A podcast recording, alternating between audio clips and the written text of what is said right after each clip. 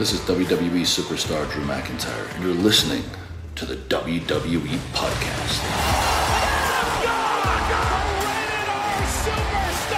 The champ is The one that everybody wants, me. Becky Lynch is going to WrestleMania. Claymore! Claymore! Austin 316 says I just whipped your ass. Is my idol. You're gonna acknowledge me. Welcome to the WWE Podcast, everybody, and huge review show today. As expected, night two of WrestleMania is in the books, and there's, my God, the amount of things we could talk about right now is astounding, and we'll get through it all. But first, Anthony Di Marco, who normally joins me with the what if and lately the current state of WWE, we are putting all that aside to talk about night two of WrestleMania that was just very polarizing, in my opinion. But Anthony, welcome back to the show. How'd you enjoy WrestleMania? Uh, as a whole, I thought it was a pretty good WrestleMania. Obviously, you already covered night one, but I thought night one was like 8.5 out of 10 stars, if not 9 stars. I thought it was very, very well done. And I thought night two was on that same trajectory right up until around Vince McMahon got in the ring, and then everything kind of spiraled down from there. And uh, I would say that it went from a 8.5 out of 10 from pre Vince McMahon in the ring, and then I would say it finished at like 6.57 just because of how bad that was and just how bad the main event was. Vince McMahon, I mean, it was rumored for many, many months that it was going to be Vince McMahon versus Pat McAfee, and boy, did we get that. Not that anyone asked for that, and seeing Vince in his kind of shriveled up, but also kind of muscular, very odd looking. I mean, he's 74 years old, whatever he is. It, it was bizarre. We'll we'll get to that. I mean, I, I've got there's there's some things I want to talk about with that, and there's good and bad. I mean, I think Pat McAfee overall delivered, considering that he's just a quote unquote announcer, uh, and the, the crowd is so behind him. My God, the organic love for Pat McAfee is is really amazing. So let's let's just get into night two, though. We've got so much to talk about. Triple H kicked off the show and it was a extremely long entrance. I got to say, like, I mean, Triple H is deserving of this and all that, but it, it was just kind of like, get to it. Like, what are you here for? Explain what you're here for. Like, what what are you doing? And it was just him essentially saying it's over, putting his boots symbolically in the ring, doing his entrance, which was really cool to see. I got to say, I mean, and he was absorbing every moment of it. And uh, so, what did you think about that with Triple H kicking off the show to essentially just say goodbye as an in-ring competitor? I thought it was cool. Obviously, the entrance was long, but Triple H and WrestleMania entrances are kind of like synonymous with being overdone, right? Historically. So, I mean, I wasn't overly surprised with that, but I think it was well deserved. You know, I did my show on Triple H a few weeks back following the announcement of his in ring retirement. You know, I think he was a guy that uh, meant more to the business than we all knew in the moment. Uh, for me personally, I think that I never watched a wrestler more in my lifetime than Triple H. And I only kind of realized that once he officially retired, like, oh my God, like I've watched so much Triple H in my lifetime and he meant so much to the business. And I just think that it was cool that he was able to do a send off on the grandest stage of them all. Uh, once he actually was on the mic, it was short and sweet. He didn't, you know, steal the spotlight too much. He just kind of said thank you and he moved on, welcomed us to WrestleMania, which is kind of something that's a requirement nowadays. But uh, no, I think it was just short and sweet to the point, and uh, it gave everyone some closure on uh, on his in ring career. Agreed. Yeah, I mean, Triple H is one of the most deserving of all uh, of the uh, stars that really get overlooked a lot of times, and I don't think that it's justified. Uh, the one thing, one critique is like, I wish he didn't wear a suit, kind of like Taker, and I understand why they do it because it's kind of it's more formal. They're not a competitor anymore, but just for old time's sake, even if he wore just the like jeans and a t-shirt, just same Yeah. with Taker. It just I don't know the the suit something takes something away from the presentation when they're all in like suits now and they're just it, it's I don't know that, that's just a, small critique. But all right, let's get into the actual matches here. It started off with the Raw Tag Team Championship, RK Bro versus the Street Profits versus Alpha Academy. And I thought this match, I mean, it, it delivered. I mean, the, the RKOs obviously were the star of the show, but I think all six competitors in this matchup delivered from start to finish. And it's uh, RK Bro, surprisingly, to most people's surprise, retain the championships. which was to me very surprising. I thought for sure they were going to start with the descent of RK Bro. Somebody turns on somebody, didn't happen, and it's RK Bro continuing their Raw, uh, Raw Tag Team Championship reign. At the end, Gable Steveson, who got way more of a uh, of a I, guess platform than I thought he would. After Stephanie introduced him the night before, I said, okay, well that's it, and they continue to talk about him. Like they really are very high on this guy, and we'll have to see if he ultimately delivers. But he ended up giving a um, an overhead belly to belly suplex to Chad Gable, and that was that. But overall, I thought this was a very good match. What'd you think? Yeah, and it was one of those matches, and I believe you pointed out several times that it was all it was poised to be an underrated match on the card. And I've always liked these multi-man tag team matches at WrestleMania. I think they usually deliver. I remember at WrestleMania 20 they had two fatal four-way matches for the tag team championships on Raw and on SmackDown, and I thought that on a brilliant WrestleMania 20 card those two really stole the show as well. And this one was no different. You know, you have a guy in Randy Orton who could be a main eventer if he really wanted to. You have Matt Riddle and Chad Gable, who are two of the more underrated workers in the entire company. Obviously, the Street Profits are arguably the best pure tag team in the company right now. And I just love Otis. And I do think, again, Chad Gable is one of the underrated stars in this uh, business right now. I think he has a knack for comedy. Like when he knocked the drink out of Gable Steveson's hand, they tells him to shoosh. Like it's so juvenile and it shouldn't be funny, but Chad Gable just has something cooking right now. And him and Otis together is the Alpha Academy. I just think they're absolutely brilliant. And I think for RK Bro, I mean, by this point, who would have thought they would still be going on? But good on WWE. They recognize that this is still over. There's still juice left to be squeezed. And instead of doing the age old Randy Orton hits his partner with an RKO, they're really pushing forward with this. And you know what? I have no issue with it because who's to say that that program wouldn't just flop after a couple of weeks and whatever? You know, I think we've seen enough of the old, the typical Randy Orton heel punk kicking people and turning heel uh, and as for Riddle, I don't know if I'm ready to see him as a, as a full blown heel yet. So I'm okay with them pushing on and just. I had no issue with this match. I thought it was really, really good, and obviously the big spot from the springboard RKO by Riddle on Montez oh Ford was amazing. That was it was yeah the, the margin for error on that and the high likelihood of injury is insane. I mean, the the, the risk reward ratio there is extremely skewed, and I I give them props for doing that. But holy crap! Um, and you know that's a that's a good point to bring up too. Is okay, you break them up, then what? Because how many times have we seen WWE do stuff and then they have no follow up? They just do things. So if this this is a formula that's working, why not continue with it until there's absolutely nothing left of it? I mean, I think we're on the back end of it in terms of okay, they've they've gotten together, people have been expecting the breakup, but it's not overexposed yet but it, I think at the same time we've gone through a, you know a, fair amount of that gas tank. Um, we're not there yet where people are super annoyed, but we're we're kind of on edge. Everyone's waiting for somebody to do something to the other guy. Um, but if they want to continue with this till SummerSlam, I think that's fine, and then eventually have a match with them. It's going to happen. But I think that they are saying to themselves, why why are we doing this? Why are we going to break them up when the fans aren't losing it yet? They're still getting a very good reaction. They have great chemistry on on air. Why why are we doing this? Just to do it? So I think they were actually smart in continuing this. I have no problem with it either. I just expected that something would happen given WWE's booking. Um, all right, well, moving on, Bobby Lashley and Omos. Now, this matchup, I, I had low expectations for him from a quality perspective simply because of Omos being so damn big and his limitations in the ring. But I have to say, Omos showed us he can actually do some things in the ring I didn't expect him to do. Uh, he was more mobile in the ring than I expected. Um, I I'm, shocked at the outcome that Omos lost. I have to say, I thought Omos would beat Lashley, even though Lashley would show incredible feats of strength and do the running power slam on him, all these things. Um, I had no problem with Bobby Lashley defeating Omos. I just now wonder, does this completely stop dead the push of Omos? So from a quality perspective, we are we have to be reasonable in what we could expect from this match. I think it was as good as it probably could have been, uh, and I have I really don't have a problem with this. Bobby Lashley wins. What'd you think? You know, I, I think it overachieved, and that's not saying much because, like you like you just said, the the bar wasn't set overly high going in. But I think Bobby Lashley had to win. Like Bobby Lashley is a star and I still think that he has a world title run left in him. Obviously, his last one was kind of cut short due to injury and them trying to get the belt back on Brock.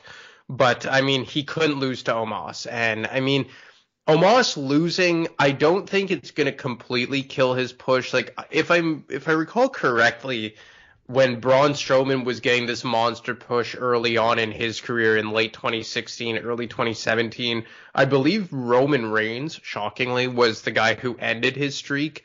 I want to say it was at like Fastlane 2017, if I'm not mistaken, the first time he got pinned or whatnot. And, you know, I think that Braun Strowman went on to have a really good career, even though his streak came to an end eventually. And that's the thing about these streaks of like, or in Omos's case, never even getting offense mounted on him, is that eventually when it does break, and that's inevitable with everyone, how are they going to respond to it? Obviously, Omos has a lot of the ring limitations that a guy like Braun Strowman didn't have, one of the more agile big men in the in most recent history of WWE.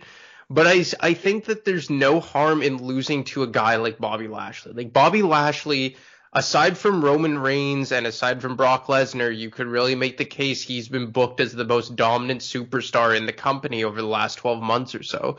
You know, two-time WWE champion over that time. And I just think historically he has been billed as one of the big, strong guys in the company. So I don't think that Omos's push will be hurt in any way. I think that it was just him falling to one of the bigger and, you know, tougher competitors in the history of the company, especially in the last uh, 12 months. Uh, and like you said, I think that Omos showed that he can be more than just, you know, bumbling around and knocking guys down and roaring like a dinosaur. But I think that Bobby Lashley needed this win, and it was a good booking decision on their part. And the crowd reaction for Bobby, I thought, was positive, very positive. I mean, the, the people seemed to forgot forgot real quick about his heel gimmick. That really wasn't a heel when you think about it, because he was a straight up just badass guy. He didn't do anything underhanded. We were just told to hate him, and there really wasn't a whole lot of reason behind it. But now he's a he's a full fledged babyface, and I don't. I would imagine that they might have a rematch. I mean, tonight tonight on Monday Night Raw, which is an, one of the most anticipated Raws of the year. It is the most anticipated Raw of the year. It's it's in some ways more fun than WrestleMania in some ways, but uh, tonight, I would expect a lot of WrestleMania rematch between so and so. I mean, I could see this being a WrestleMania rematch where Omos then gets a victory over Bobby Lashley or something. There's going to be a, a, probably one or two or three of those WrestleMania rematches tonight or WrestleMania Rewind, whatever the hell they do. Uh, and this could be one of them. And I don't think, like you said, Omos did lose here, but I think that this is not going to hurt him because he could just go on another incredibly hot streak, which he probably will. I mean, Outside of Bobby Lashley, though, I mean, I don't know who he can compete with. I mean, he's got Bobby Lashley, and then who else is who else is possible to to take him down? But Brock Lesnar? I mean, I, I I don't know. There's nobody else that he has a he has somebody against that he can actually be in jeopardy of losing that match. I mean, so um, he has Bobby and then nobody else. So I expect this probably to continue over the next couple of months. I think. I, I don't know. Maybe I'm wrong, but this doesn't seem like a one-off to me. Well, they still have juice left to be squeezed, right? Like they have been in the ring against each other twice. Raw leading up to Mania and then Mania. And yeah, there's definitely still like some interest there. Like I could see them squaring off at, and I don't know if you caught this, but at WrestleMania Backlash, I guess mm. you could uh, but uh, I immediately thought of you when I saw the promotion for it.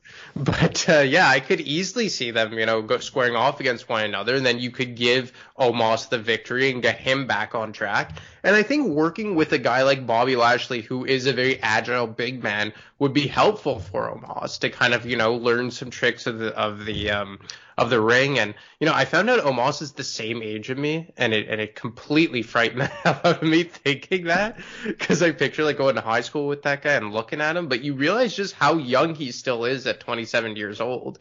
So like he has a long road ahead of him where he could maybe you know, learn some different moves, improve on his agility. And I think working with a guy like Bobby Lashley, who at this point pretty much is like a ring general in there, especially for a guy of his size, you know, I think that this program, if they were to extend it for another pay per view or two, could benefit Omos a lot. And certainly for Bobby Lashley, because short of going up against Roman Reigns for his new undisputed championship, I don't know who else Bobby Lashley would square off with in the immediate future. Yeah, there's really nobody, and you're right. This is probably a pairing that is going to be beneficial to both guys moving forward. And I'm sure Omos will get his victory, or he might end up winning this whole program if it does extend two or three more matches. So yeah, good stuff. I, I really don't have a problem with this. And if you're gonna elevate Omos and help him learn in the ring, there's no better person to work with right now that's available than Bobby Lashley, who's been in the business for like 20 years. So great stuff. Uh, I, I mean, as good as this match could have been, I shouldn't say it's great. It was as good as you as you could have ex- possibly expected from this matchup that I had a very low bar for. So,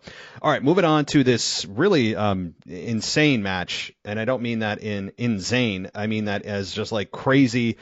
Uh, Sami Zayn, Johnny Knoxville match, anything goes that I, I, tweeted this out. I said it felt like it was a wrestling version of Home Alone. I mean, I th- I expected like micro machines and paint cans. I mean, I expected you know just just wacky stuff. It, it was. If you like the entertainment part of wrestling that exposes the business and makes you giggle, I guess this is for you. This was not for me. I, I, wouldn't say it was the worst thing I've ever seen. I've certainly seen way worse things in WWE.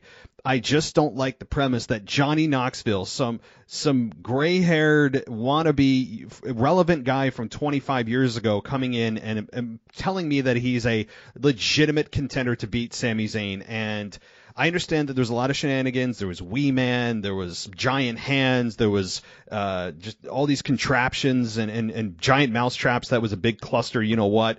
All these things. And I, I, again, it's not my flavor. If it's yours and anybody else's, that's wonderful. I understand why you find this entertaining um, I thought it was it, it, was bad because I don't like that version of wrestling. That's why I don't like it. And you have Johnny Knoxville coming in. He, he I don't think he did a whole lot of wrestling moves as expected. It was just a whole lot of throw my body around, use weapons, and and use anything at my disposal as a crutch and a mask for the for the uh, the reality. I don't have any wrestling ability, and so. I don't know. I, I didn't like it. We all knew Sami Zayn was going to lose this. Sadly, he did. And um, I, I, I don't know what more to say about this. What'd you think? Look, uh, you were expecting it, and I didn't mind it. I chuckled, especially the part with Wee Man. I found it funny. Um, I think that Sami Zayn is just a brilliant. I, I don't even know how to describe him if he's a comedian or his psychology to like m- make people buy in. Sami Zayn is the most underrated mm-hmm. wrestler they have right now. He could do anything. They can put him in any type of scenario and he will make it work. And you know, he took something that like you tweeted out was a real life version of Home Alone and made it, you know, not a complete disaster. And that's a testament to him as a as a wrestler, as a character, as a performer, however you want to say it I just think he should have gotten the win. If everything else would have been equal and he would have just gotten the win, I wouldn't have critiqued it. But I, I just I don't like that Johnny Knoxville came away with the victory because it just looks like he was a fool. Like he was Marv in Home Alone. like you said it, he got duped. And it makes Sami Zayn kind of look stupid. If everything else had happened with the shenanigans with Wee Man, you know, even the Chris Pontius par- party boy thing, like I did chuckle at that because Chris Pontius was always kind of the funniest guy in um in Jackass for me personally. But like I was able to live with all of that because we knew it was coming and it was, you know, to appease that certain segment of the audience, which I'm okay with. But when you actually make the professional wrestler lose in such a, you know, a, a stupid way, a giant mousetrap and obviously like I think they botched like the ex- execution of the mousetrap and yep. you know him acting like he couldn't press this like which was clearly just a stainless steel hollow, hollow bar off of him like I don't know like I understand it it's not the worst thing in the world. I liked it like 90% of it because I accepted it for what it was. I just really don't like that Sami Zayn had to take the loss. That's it because it just made it look stupid Maybe that's the worst part about this because, like you said, I th- and I've said this before that Sami Zayn, if Roman Reigns wasn't a thing and he was still his insufferable, insufferable babyface character, I could see Sami Zayn being taken actually seriously and being Universal Champion. If Roman Reigns wasn't a thing on SmackDown, I think Sami Zayn could be Universal Champion and be a hell of a champion in terms of being a heel. His character now, he could just pop into being Universal Champion, and as long as they framed him as a serious character rather than somebody that always gets his ass kicked and there's never any real heat on him.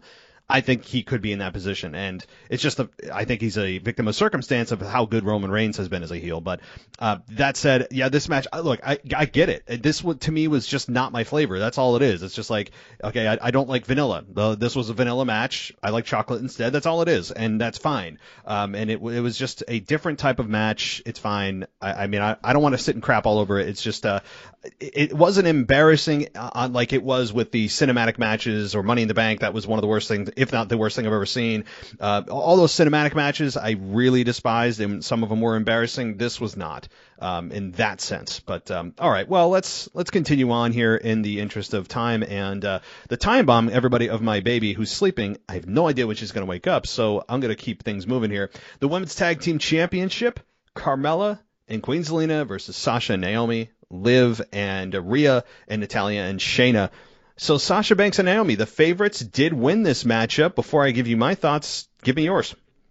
I thought the match itself was kind of a cluster, you know what, like kind of like uncoordinated at times, but I just think all in all, it was the right decision. I didn't know this, but I think they said on the broadcast or I saw it on the internet that that was Sasha Banks' first victory.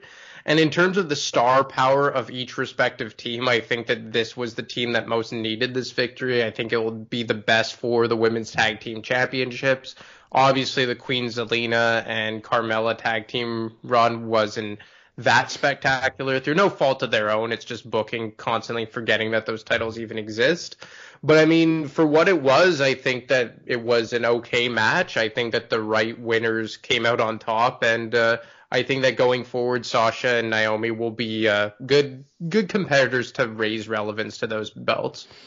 Yeah, the, I mean, I always get concerned about who's going to win them because they're cursed championships. I mean, how many times have we yeah. seen that the, whoever wins the belts then go into just this this uh, oblivion of irrelevance where they're just forgotten. They, you know, WWE forgets they have a tag team division, which by the way, they just manufactured out of thin air to, to have a, a quote unquote division appear as if there's one. There's not because everybody else, those other three teams, maybe one of them just to, so that Sasha and Naomi have somebody to compete with. The other two will likely just disperse and they'll go off on their own because they're not a real tag team to begin with.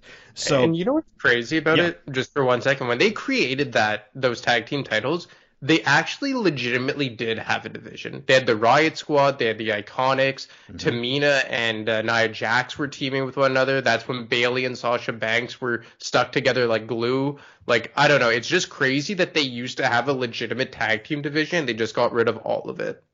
Yeah, they they did, and it's one of those ones that they don't. I mean, I know, or uh, Queen Zelina and Carmella had a had their belts, had the tag team titles for like I felt like a couple of months, and there's literally nobody else in the division. I mean, it's embarrassing. Like, how do you how do you have a championship that, by the way, guys, nobody was actually asking for a women's tag team title uh, division. WWE manufactured that movement by having plants in the crowd hold signs saying we want women's tag titles. It wasn't a real movement. They were manufacturing it. There may have been some people who wanted it. It really wasn't a, a thing that people wanted. Now, if I was to be asked, I would say get rid of the women's tag titles or just have them quietly be buried for a little while. If you have a women's tag team division, build that up. In the meantime, if you want a women's mid-tier belt, create that because they are clearly more focused on a singles uh, star they ever will be on a tag team division. That's true for men and women, but that's neither here nor there. As far as this match goes, I had no problem with it. As you said, it was a, a, a bit sloppy occasionally just because of so many women in the ring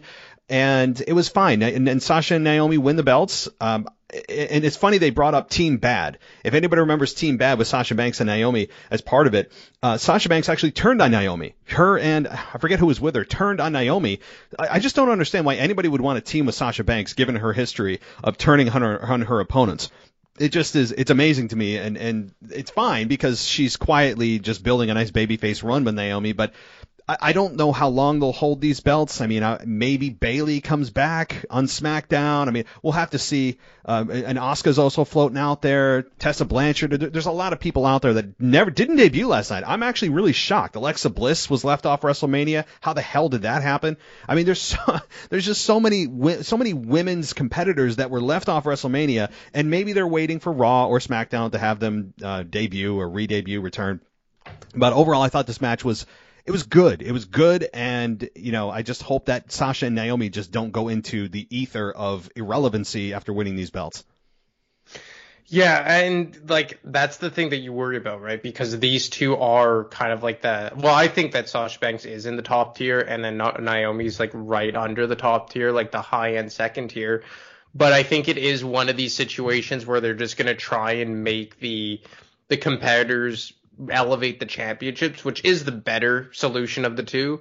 I it's just it's tough, right? Because of the way that they booked each respective women's championship going into WrestleMania, you kind of had Sasha Banks left on the outside looking in, and even Naomi to a certain extent. Like you could make the case that Naomi should be in contention for one of the world championships on the women's side of things. And I think for them, they were just like, well, this is the next best option for these two women. But I think in in in the future, maybe they should look to explore women having grudge matches at WrestleMania.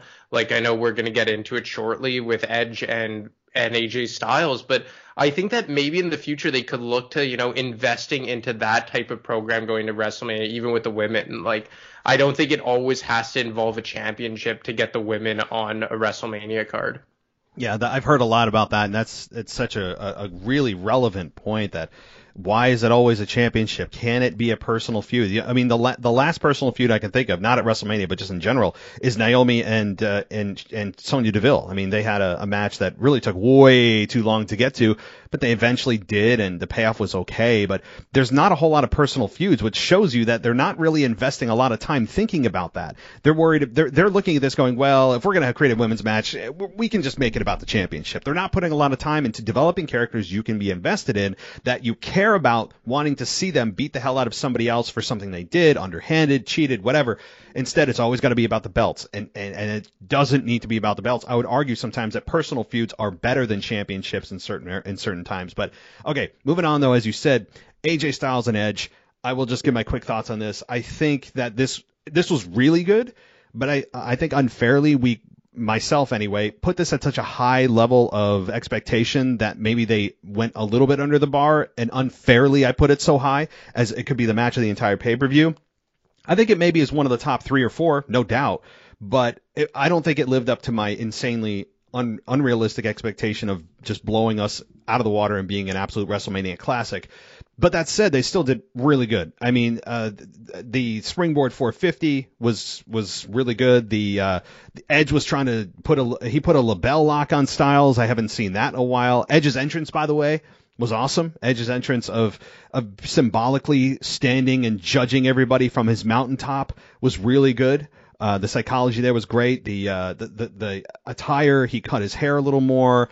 Edge is just a master at changing when he wants to change. I, I, I mean, Edge psych- psychologically, Edge has got it down. He he is a absolute. Uh, he's got a PhD in it. So it was really good. Uh, you know, the the biggest thing I take out of this is yes, it was a really really good match. I would like to see a rematch, and I think we will. I think this is match one of probably three between these two. And I love the fact that Edge is being going to create a stable here. This is this is really good. It, it creates an opportunity for Edge to help elevate new stars. And that's the whole point of a stable is you have usually an established veteran and several quote unquote rookies underneath them. And right now, Damian Priest, who created the distraction on AJ, which cost him the match, was part one. I believe there is part two. I don't know who that second person is, but there has to be somebody. Uh, so overall, I think this is a good match, and it, it was a nice step in the right direction for Edge to create a stable to help build new stars. Yeah, I mean, look, uh, like you said, the the expectations were set very, very high. I feel like this one kind of fell into the same tier as Shinsuke Nakamura versus AJ from four years ago at WrestleMania, mm. where it was still a very good match, but people were just expecting the world. Edge's entrance was brilliant. I really liked his attire, like the purple, uh, you know, kind of tint to his gear. I thought that was really cool.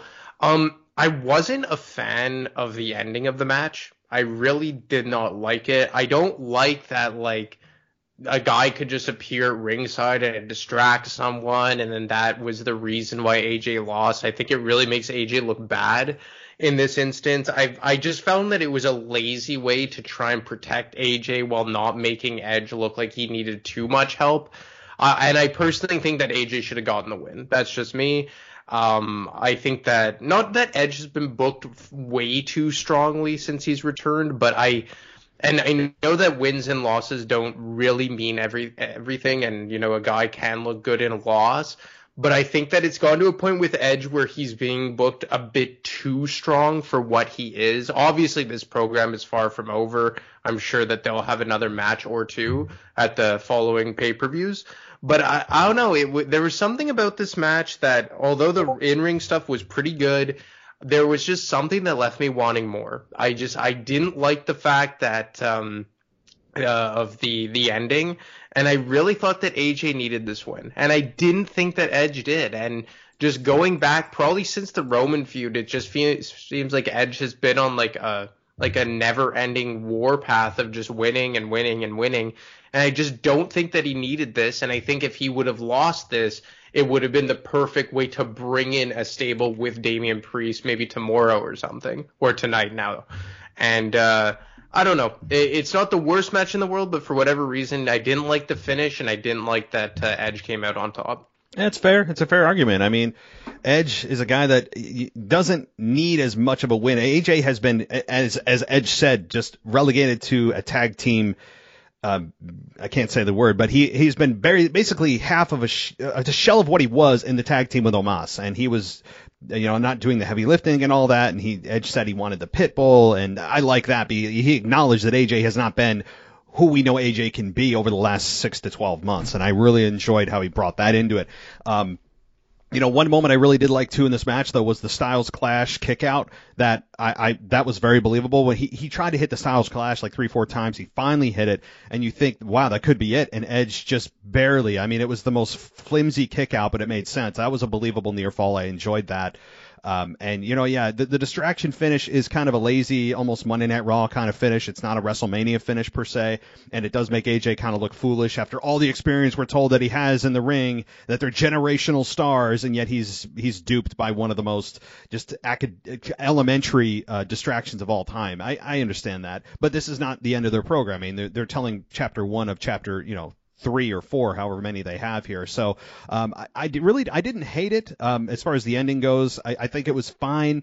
Um, I understand it. It wasn't the most exciting the, uh, match that they've or match the, that I've ever seen between them. And I, I think ultimately though it's good to bring in new stars to help elevate that next generation. And I, I think it was fine. I think it was fine. And yeah. So all right. New Day and kind of a, a bathroom break here, but it really was. Uh, Sheamus and Ridge Holland versus the New Day. I mean, I don't know what to say about this other than just uh, I'm, I'm I didn't want want to see and, and you know Kofi Kingston. I mean, you and I can probably say that in tandem. I mean, if Kofi Kingston was left off WrestleMania, it wouldn't even be a topic. It would just be like, oh yeah, that makes sense, sounds good. Because I mean, New Day and Sheamus and Ridge Holland. To me, this is a this is just getting them on the card to get them on the card because they moved them from night one into night two and they're delivering on what they said they were going to do, and it, and it was okay. Um, it was okay. Butch attacked Woods after the match.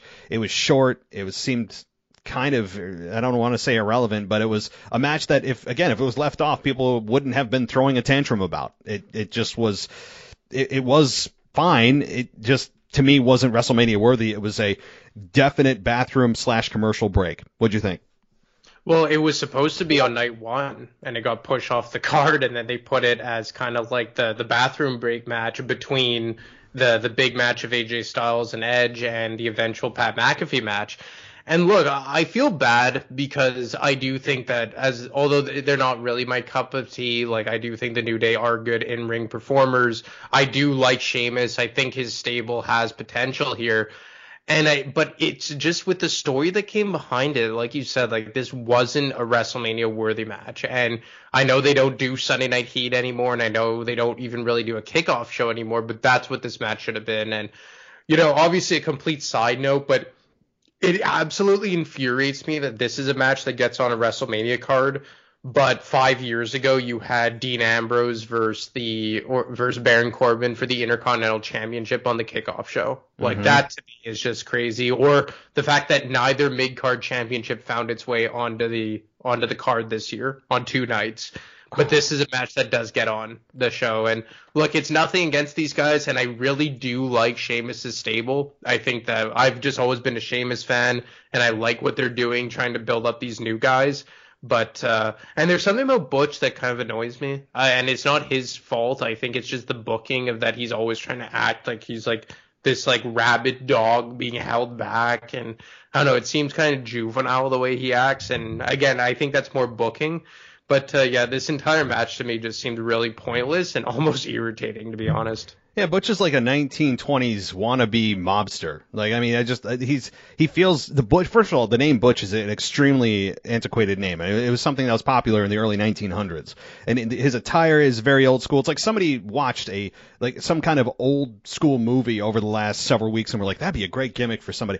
I I, I don't hate it or love it right now. I'm still giving time for me to to really dive into what I think about it. But yeah, I I don't know. I I don't have much to say about this. It does not deserve WrestleMania WrestleMania, and to me, WrestleMania is what should be the best of the best. This is not the best of the best.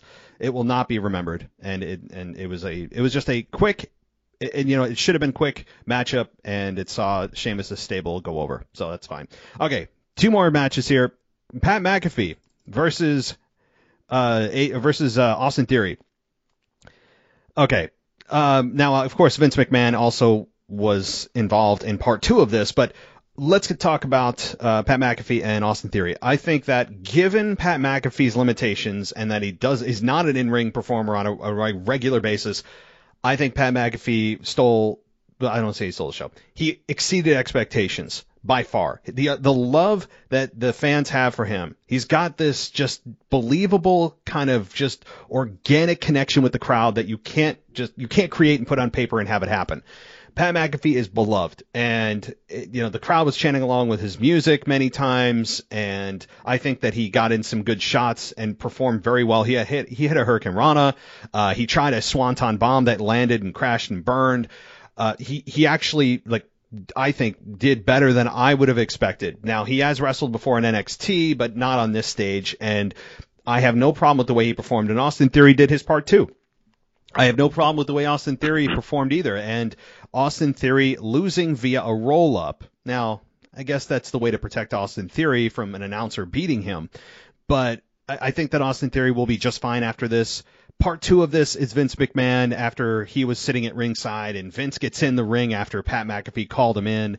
And Pat just suddenly just couldn't mount any offense against a 75 year old uh, essentially the most uncoordinated human being ever created on earth, could not mount any offense among a very slow Vince McMahon just dishing out clotheslines to Pat McAfee. And he eventually got beat down by both. He, his, Vince McMahon hitting a I don't even know he didn't even hit a finish on Pat McAfee. It was the weirdest thing ever that Pat lost what from a kick to the ribs or something after I mean I, what the hell happened?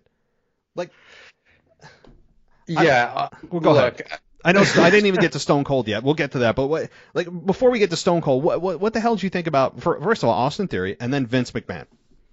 Look, the initial match I thought was really cool, and one thing that I will say about this WrestleMania is like the three non-traditional guys who fought at this year's WrestleMania between the two nights. You had Logan Paul, who I thought is kind of like a natural.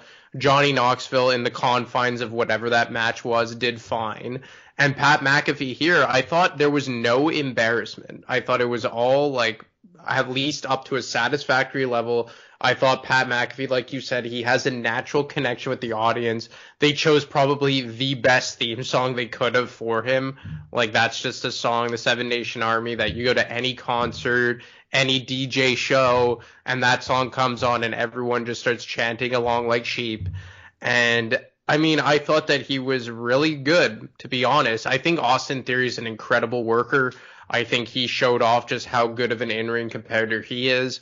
But Pat McAfee, you know, even like when he did the um he jumped directly onto the top rope and hit the superplex. Oh, yeah like he's just a natural athlete and I and this was an instance where I didn't mind the roll up victory because it was fitting. Mm-hmm. It made sense. And like you said in the past, like most notably, I think the most famous roll up victory was Shawn Michaels versus Triple H at SummerSlam 2002.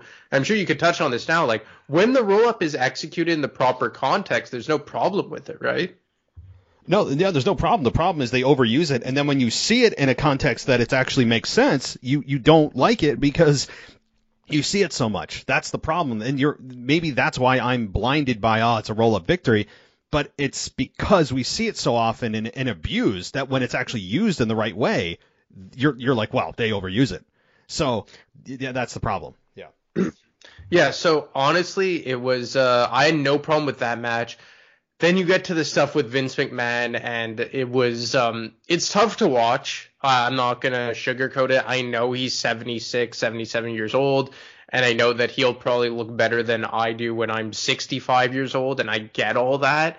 But it's tough to watch Vince, and this is not to say that he was a five star wrestler, you know, 15, 20 years ago. But when you've seen Vince McMahon in his quote prime, and I use that term very loosely, and you see him now, it's tough. You know, it, it's tough to watch just how old he's gotten and how poorly coordinated he is now. And like you just said, like it, this is not to say that he was an excellent worker beforehand, but I, I, thought he kind of embarrassed himself, honestly, and he and it was a stain on the entire segment. And I know that, you know, it was just to kind of, you know, I guess give us like a bit of nostalgia, but to me, like, it what does this mean for Austin Theory that he loses to, you know, he loses to Pat McAfee, and then Matt Pat McAfee essentially jobs to Vince McMahon and loses with a punt of a football to the ribs. Yeah. Like it's like I, it, it, just made no sense. Obviously, you could kind of protect Pat McAfee in the sense that Austin Theory got involved and whatever, and like Vince, you know, getting you know down to like the the tank top, and like I know he works out a lot, but it gets to a point where no matter how much you work out at a certain age, it doesn't really show. I found he just looked bad. It was, it was just really unfortunate and then you get to I, I think that it could have sufficed based on what we knew it was coming after and i'll let you go on um, i'll give let you give your two cents on austin first before i do. I just think that that segment could have sufficed with you think it's going to be a match austin theory attacks him from behind and then like austin theory kind of like holds Pat McAfee while Vince like beats him down or something. Yes. That that would have sufficed. That there was no need for an actual match between them, especially the way it played out. If it played out okay, I mean we'd be singing a different tune, but it was it was downright just terrible. I mean even I'm looking at CBS Sports. I know some people uh, don't like their grading, but they gave the Pat McAfee Vince McMahon segment anyway an F. It was bad, and I agree. It it it, it was an F grade for that match that you can't even really call a match. There was no need for it, as you said. You could have got to the same destination by having, you know, oh my God, he gets the roll of victory, and then bam, uh, Austin Theory attacks him from behind. Vince gets in the ring and gets his couple of shots in. They're pounding him down into the ring, and then the glass shatters. That's all. Uh, it would have been way better, and we maybe wouldn't be crapping on it like we are now because of the Vince McMahon using a.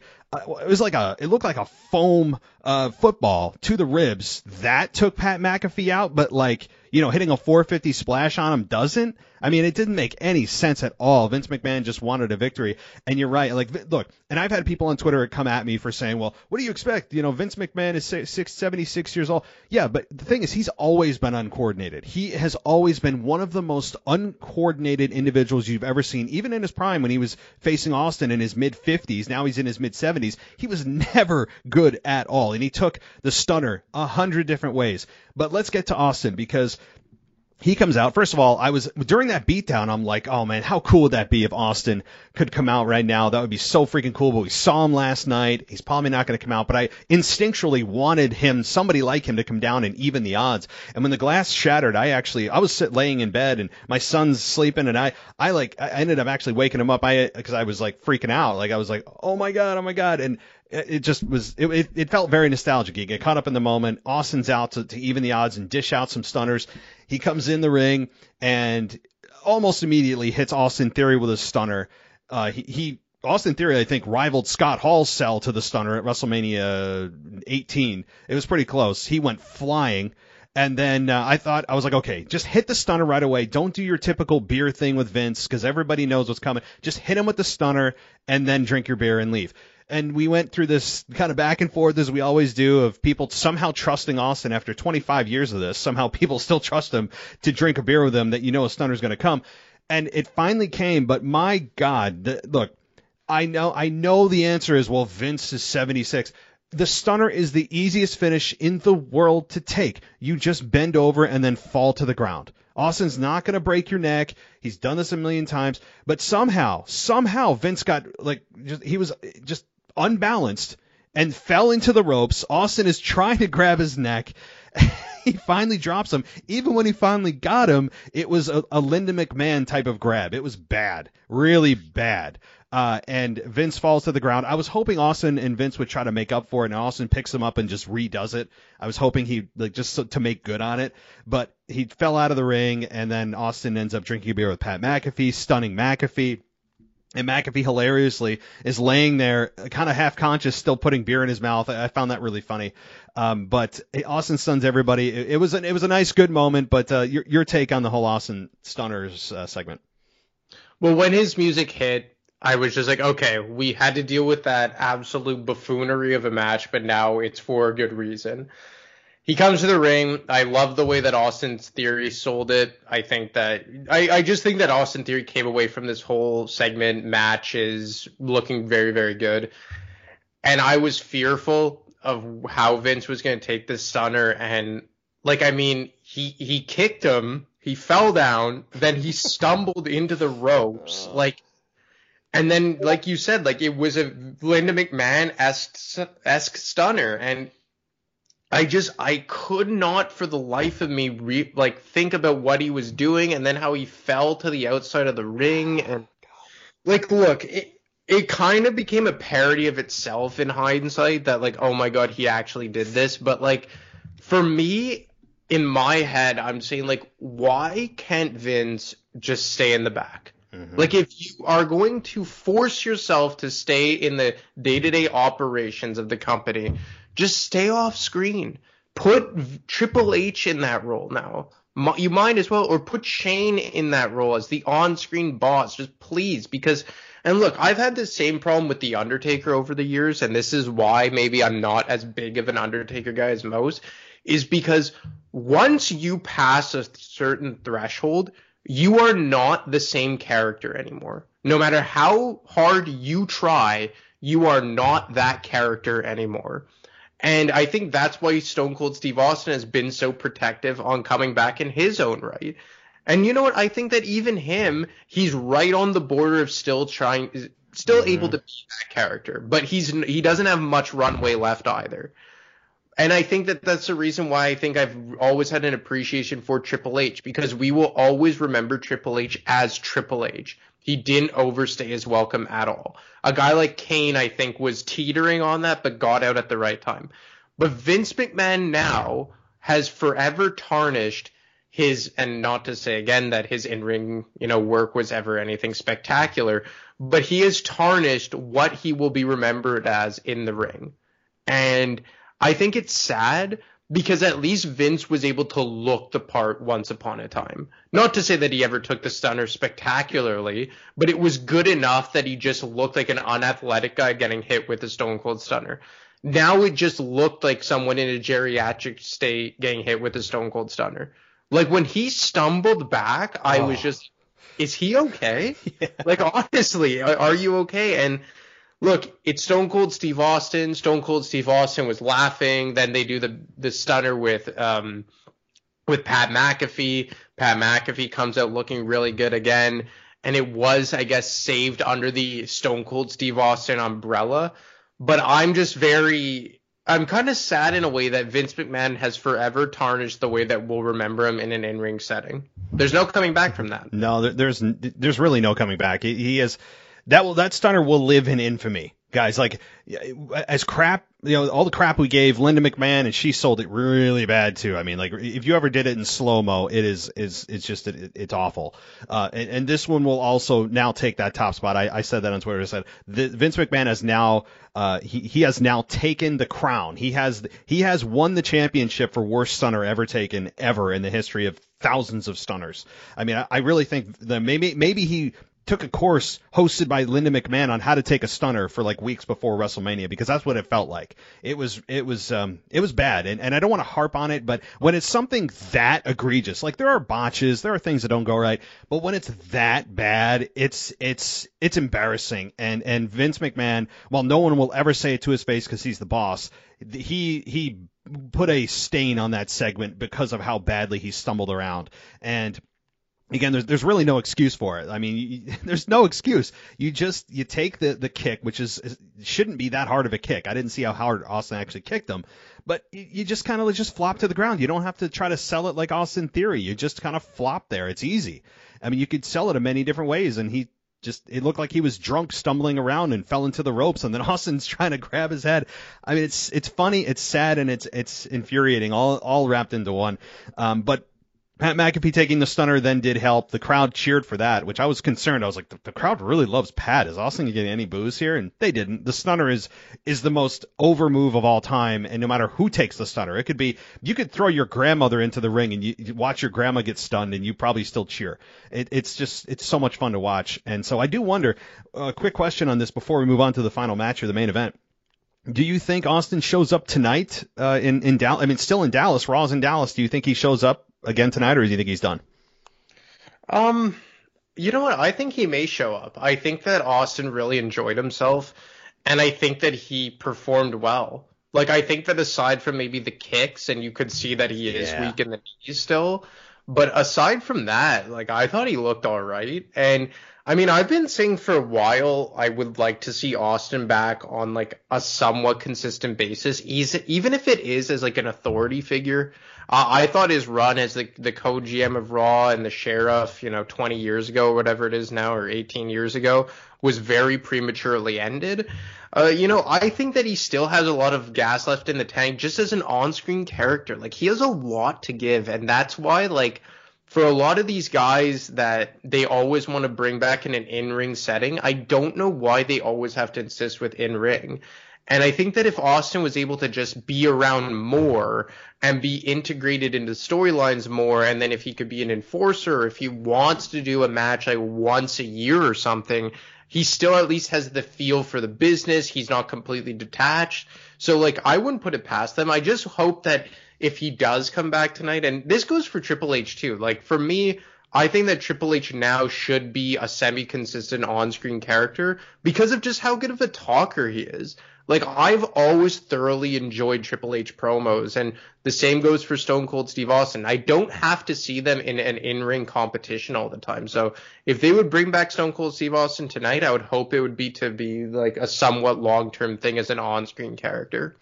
I hope so. I mean, I, don't think that'll happen, but I'm all for it. Um, I, I also do wonder if there's chatter about you know another match for Stone Cold. Again, the word is that he only had three months to prepare for the Kevin Owens match from January forward, and clearly he wasn't from a aesthetic standpoint. You could tell he still had a bit of a gut on him, a, little. I mean, a little bit, considering how big the guy is. It, it just wasn't what you would have expected if he took his shirt off in 2000 or 1999. Uh, and I understand why he wore his shirt. I would have too. I mean, uh, you don't want to look at him and go, "Oh, that's not Stone Cold," right? So I, I think that he only had three months to prepare, and given the fact that he only had three months to prepare.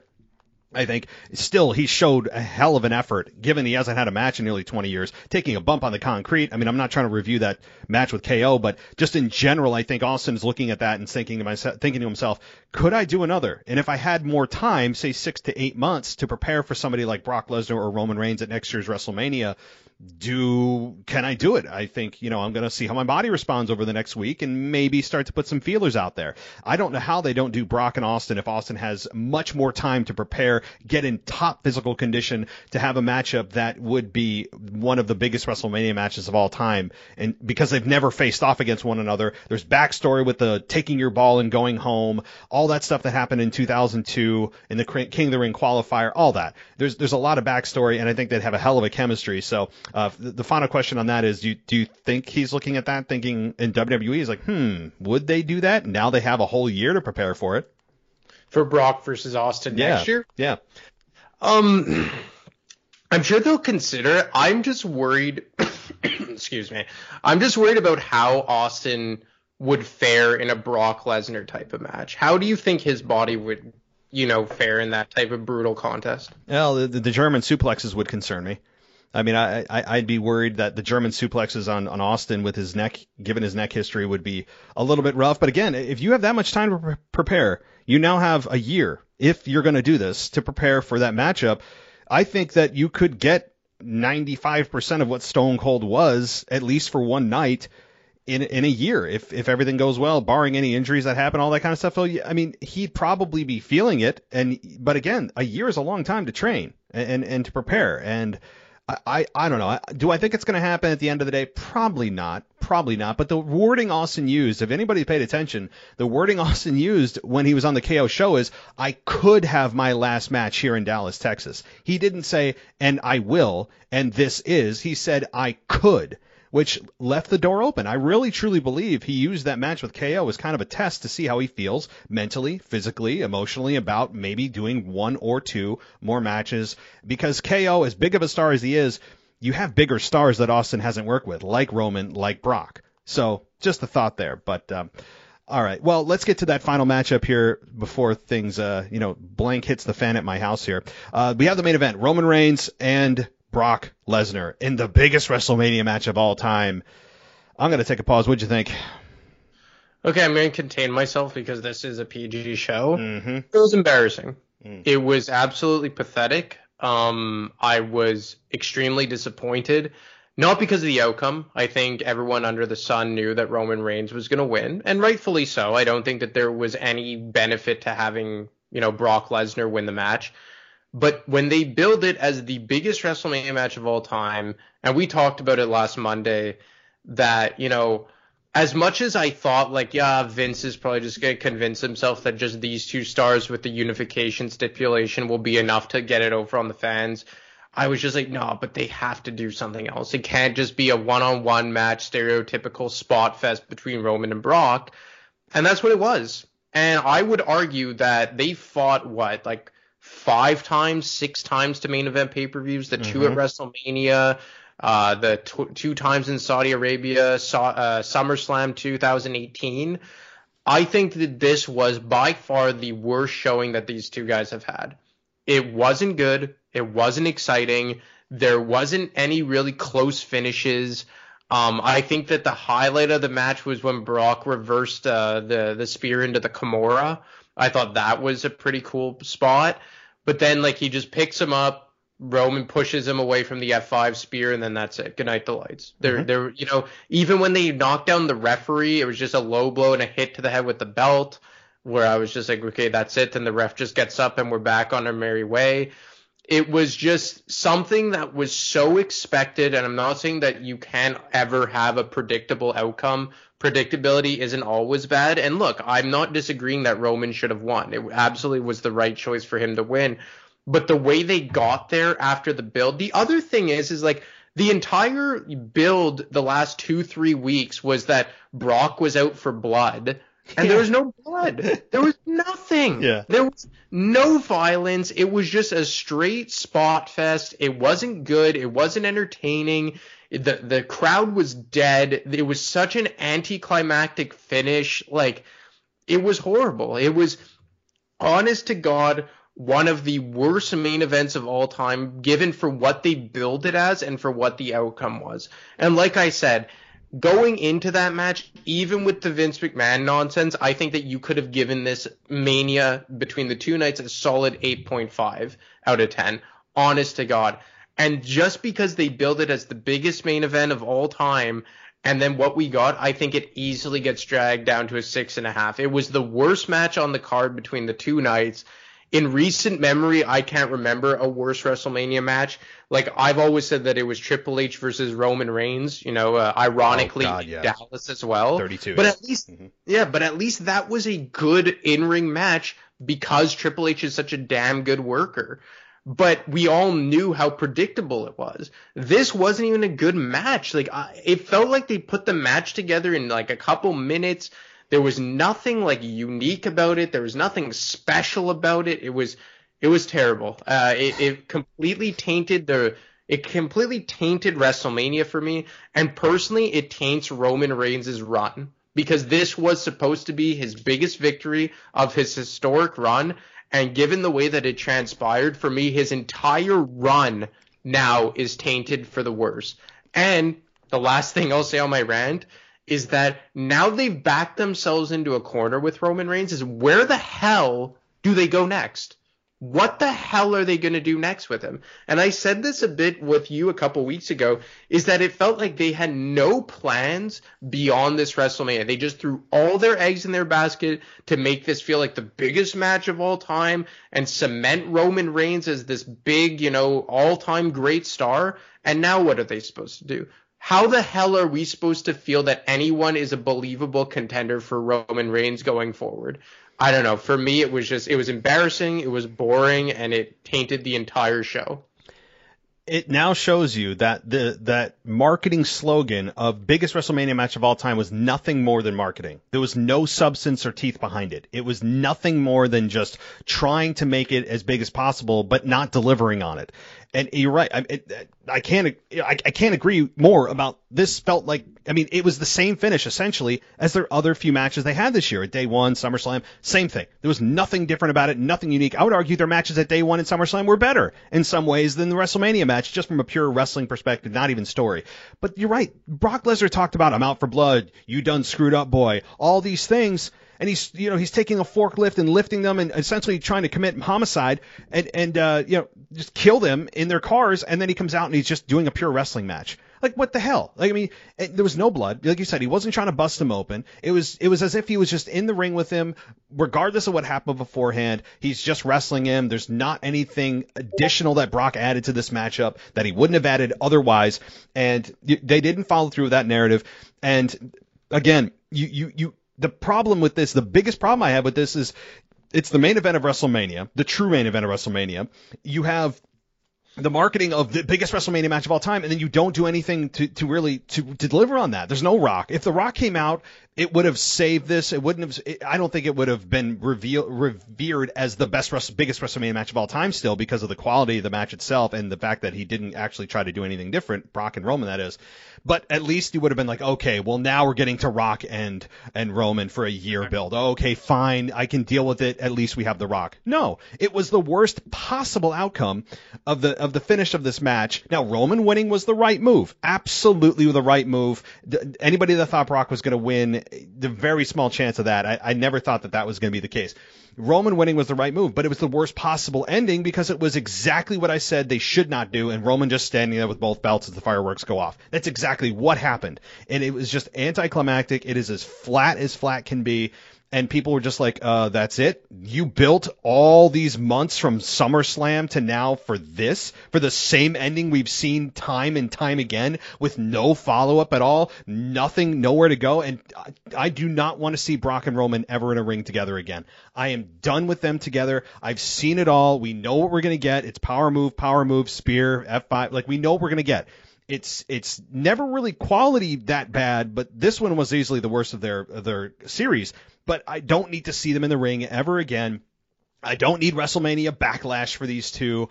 I, but you're, you, like you said, where the hell does Roman go? He's got the whole roster at least to work with now because he's the double, a double champion, whatever the hell they end up calling this belt. But he, he can work with the entire roster, which does open up uh, at least some possibility. I just don't know where they go, and I hope Brock Lesnar is done with Roman. God help us if imagine Roman's out there cutting a promo to, uh, tonight on Raw and Brock Lesnar's music hits. I mean, people are going to boo the hell out of that. I can guarantee you. And they left themselves it out, right? Because Roman Reigns hit him with a low blow, he hit him with a shot yep. with belt, and then yep. when he had him in the Kimura, uh, Paul Heyman pushed the rope towards Roman Reigns. Yep. So that's the scary part. And that's the other thing is that like if you were going to just have one-on-one no shenanigans or no interference the rock's not coming out this is the avenue you want to go down you had to make roman win clean. No questions asked. And i i guess you could kind of say he did but he didn't really. You know he hit him with a low blow. He used a foreign object. Paul heyman helped him get out of the kimura. So it gives them that out. And it's just I don't get it. Like, even if you wanted to just go, like, okay, there's going to be no rock after, no one's going to interfere, They could have at least made it like a bloody match. They could have at least made it like a war. They could have done something different, but it was just like the same old thing. Like even their match at WrestleMania 31, and obviously that's different because it was their first match ever against one another, and obviously the cash it and all that.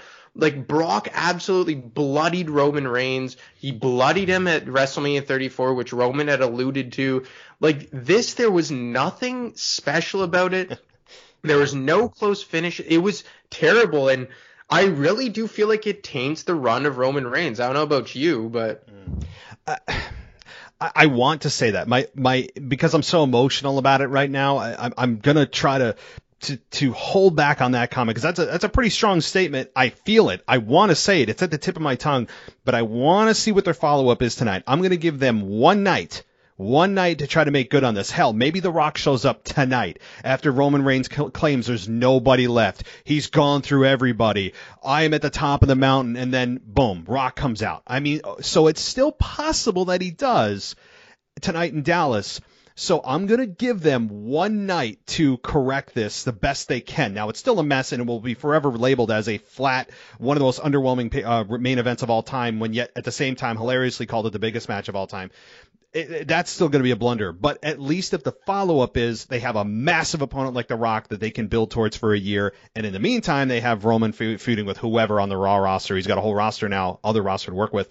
Then I would maybe retract the statement. So that's why I'm going to wait 24 hours and see what happens. So uh, my question, my last question to you is, if The Rock comes out tonight and they do what they should have done last night, will you feel differently about this? Yeah, I will because then it at least gives like a, like a means to an end type of thing. But I just I don't think he will. Like I, I don't think that The Rock is in their immediate plans at all. Uh, I've just I've I'm gonna stop kidding myself about it right now. Like for me, it would have made unless that they just wanted to give Roman his complete moment at WrestleMania and they didn't want to you know take that away by having the Rock's music hit and all that. That's the only justification I could really think of for them not having The Rock at WrestleMania. But yeah, sure. I mean, if they bring out The Rock and then they build for a year long, then okay, yeah, I could kind of see it. But even if they do that, are they just going to hijack the the world championship now that there's one for 12 months? And then that takes any possibility away from a guy like Drew winning it or Bobby Lashley winning mm-hmm. it or anything like that because you have to remember is that when they built this year long program with Cena and Rock, there was no title in play. So it they weren't kind of bound to it and they didn't have predictable main events right through the the, the entire year build up. So I don't know if they're going to do it. Like obviously for me, like I'm just going to assume that The Rock has one more batch left in him until he's in the Hall of Fame because I think that if he told them, you know, that he was 100% done he would be in the Hall of Fame by now. Mm-hmm. So I think eventually something will happen. But at this point, like I thought The Rock was going to come back at the Royal Rumble, and we're still waiting. And at this point, I think that they're just going to continue on, and maybe we'll see like Roman versus Drew at Backlash, or I don't know. It, yeah. I, my my hopes are very low right now for that type of program. Well, I think they have to find the hundred million dollar egg first. I mean that that that's the problem, and once they find that, they'll find The Rock.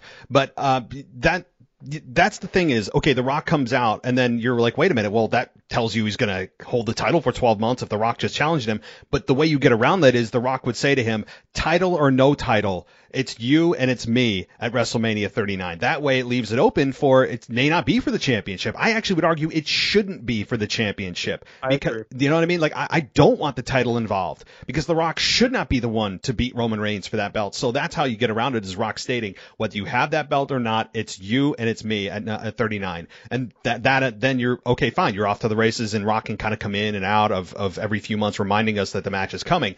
But I think more than likely that's probably not going to happen tonight and as you just said, it's probably Drew McIntyre who is God willing, freed up from the uh, Madcap Moss and Baron Corbin um, uh, program, that he can now, assumingly, because that seems like that was the conclu- conclusion, he could now face Roman Reigns. So Drew could be the one to interrupt Roman, and you know we move on to that program, which is going to be a lot of fun. Like Drew is a legitimate threat. I think he may be the most legitimate threat that Roman has had in, in several months. So I think that Drew and Roman would be just fine unless they're saving that for SummerSlam. Yeah, I mean, I, I guess I was gonna ask you this uh, next, but like, out of people who are on the roster right now, and I guess you could also include NXT guys in this mix because I'm sure Bron Breakker is a top mm-hmm. candidate as well. But like on the roster right now, who do you think is the most likely slash most deserving to dethrone Roman Reigns?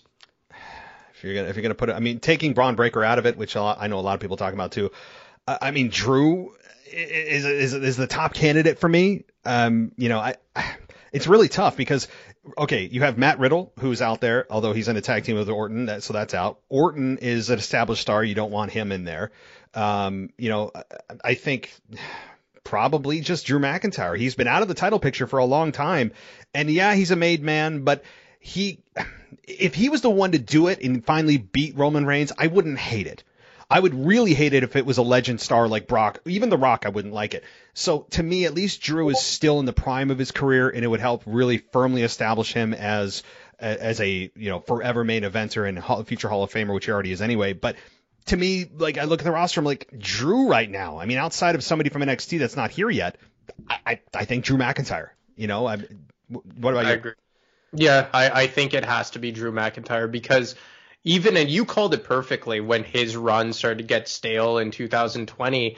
He's taken a back seat and done it like a champion for about what is it, eight months now since the last time he challenged Bobby Lashley for the championship. I believe it was last summer. Was it Money in the Bank or something? Yep. And I think he's done, he's taken it like a champion. He was in a very like forgettable match with Baron Corbin, the worst slot on the card. You know, he was match two on night one of WrestleMania and I don't think that he has suffered from it at all. You know, I thought for a bit maybe, but then you kind of made a good justification for it. He's really rebuilt himself, and you know we can't remember he got robbed of his moment two years ago at mm-hmm. WrestleMania 36. And I think that he's been able to, you know, keep his character relevant. I don't think he's stale at all. I think he's one of like a top five worker. I think he's still very over with the crowd. And like you said, like he's a guy that still has a lot of runway left. And, you know, maybe Bobby Lashley, I could see that as well. Although even Bobby Lashley, I would say was more on the back nine of his career as opposed to Drew. Although I'm not really sure of their ages. I would have to check that. Um, but maybe Bobby, but I think that Drew kind of deserves it. I think Drew deserves the moment. And like you said, like it would cement him as a main eventer. And at this point, I don't think that it would hurt Roman Reigns in any way. But I mean, you still have the, you know, the, the whole thing to play off of that they've collided twice and Roman Reigns has beaten him both times, WrestleMania 35 and Survivor Series 2020. So I think it is Taylor. I thought it was going to be Drew dethroning Roman at WrestleMania this year. Mm-hmm. I really thought that's where they were going with it.